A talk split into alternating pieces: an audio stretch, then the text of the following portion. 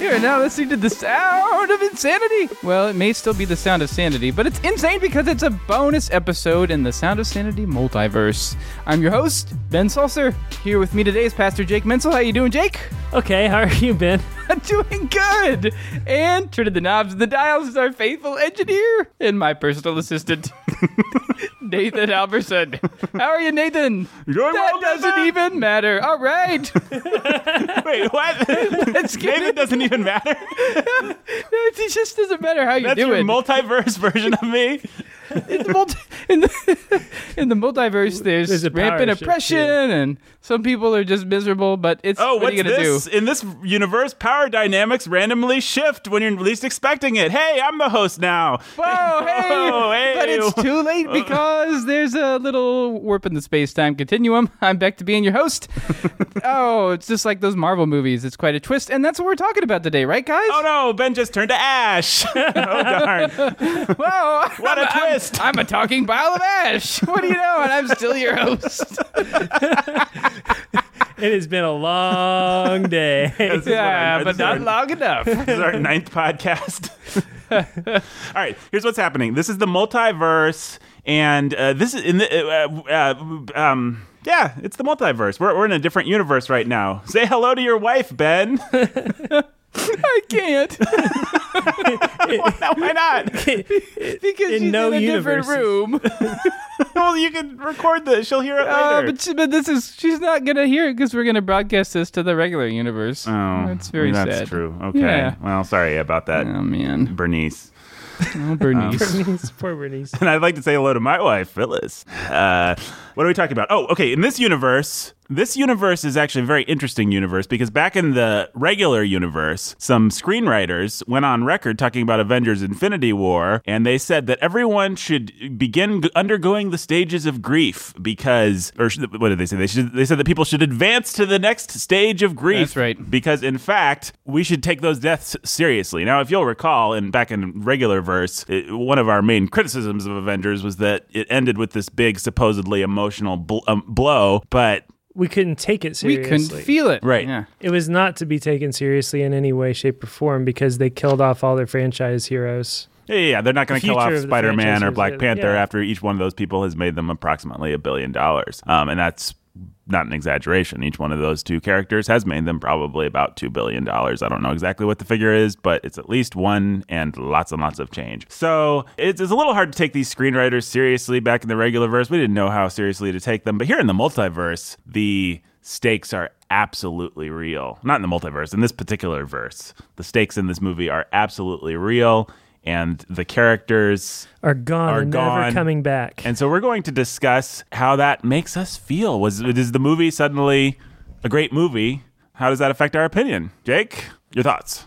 well, it, it definitely turns things upside down for me because You were with the movie back in the regular verse. I was with the movie until they killed T'Challa. hmm And then they turned around after that and they killed Spider Man. And that was like adding insult to injury. Yeah. And it's like, okay, what you've done is you've removed all the stakes and none of this feels real. Now, in this universe, we're, we're, we're jumping ahead and we're seeing how things play out. And Marvel actually sticks to their guns here. And Right. those guys don't come back after all. Right. They really killed Spider Man and they really killed Black Panther. And that means that they're both stupid and brilliant. And that's actually gut wrenching and devastating. I, I, no, I think that would be great. Well, what it also means is that we actually did get real heroism in that movie because Doctor Strange actually is maybe almost Thanos level pragmatic sacrificial because he chose the one path where half of the universe actually does get wiped out hmm and, and himself included. So he throws a, himself away, he throws half the universe away for the one scenario where Thanos finally loses in the end. So everything just gets that much more complex and interesting. And you left a, you left alive the people that we've. I mean, yeah, Spider Man. The original Avengers all all survive. Now the decks are cleared, and we've got a Tony and Cap movie. What we basically had in Infinity War was Guardians of the Galaxy 3. And the reason we had to do that is because we had to kill off all of the Guardians of the Galaxy Which uh, what's her face Zoe, Zal- Zoe Saldana Zoe or whatever. She's gone on record saying how thankful she was that they gave her and Peter Quill and all that extra time in the movie, knowing what was going to happen. It was nice that they got closure on, which actually does on, make on their love, on their of sense, relationship. yeah. they got to say "I love you." That she was dancing, all those little things. Just the part where you first see the Guardians and she's singing along with the pop song or whatever. It's like she's really just like become a member of the Guardians of the, you know. well, she's just- become his girl. yeah, yeah, yeah. It's nice. So then you have to go back and think about they were actually giving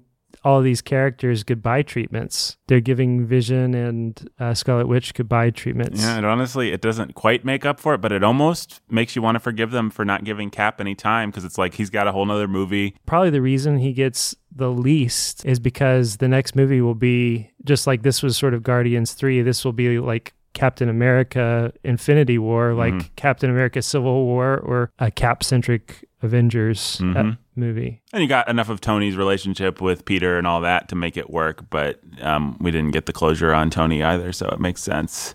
Yeah, Um, well, what we did do is we made Tony Stark as angry and devastated as he could possibly be, except we don't see what happens to Pepper. But we've got a very angry Tony Stark in a position that he was in, that he's been put in in multiple movies before, and which is a position he excel, excels in. Which now he's on Titan. Well, he's with, uh, With Nebula, Nebula. with with no way out, no way home. But that's always the best- nothing to nothing. That's always the most fun place to put Tony nothing Stark. to Sure. do. Yes, nothing to do.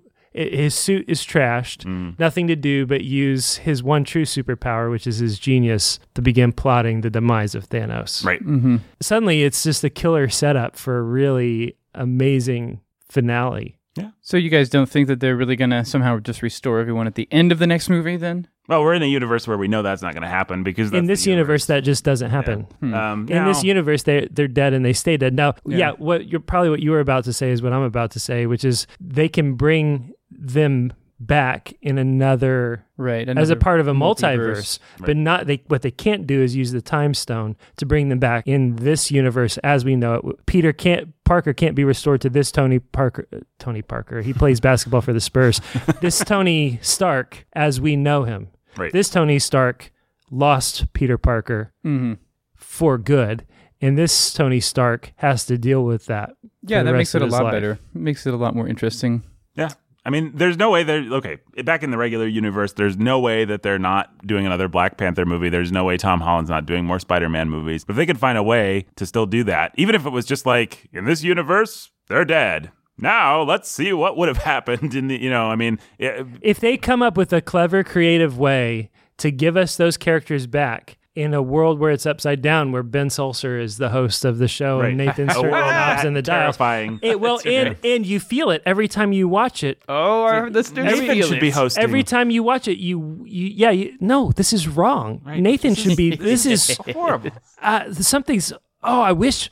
What what could it have been here? But then it still feels intrinsically satisfying. Like, and you you you get to play with some of those what ifs or how it could have been, whatever. You get to reset Spider-Man without the Tony Stark father figure, without the complicated suit. Probably just tell a more straightforward Spider-Man kind of story. which- any uh, there are any number of options that now become available to you Right. um, that you can just as a creator that would be really cool to have that sort of blank wall if they did that i mean my talk about Yeah.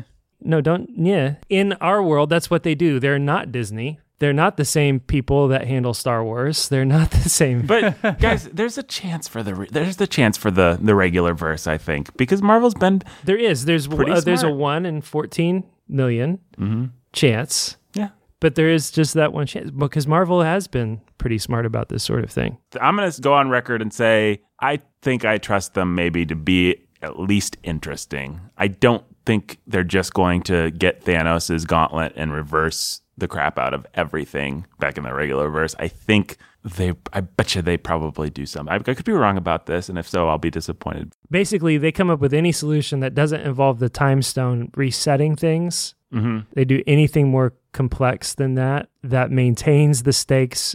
Well, you know what they could also do is they could have Cap and or Tony and or both of them on one side of the equation and the time stone on the other side of the equation so that basically the two people we actually care about have to give their lives to bring back everyone else. Yeah. I wouldn't I wouldn't be shocked if that's what they did. Yeah, And that would be that would be cathartic and, and, uh, and amazing. and also reset things. Yeah, I can totally.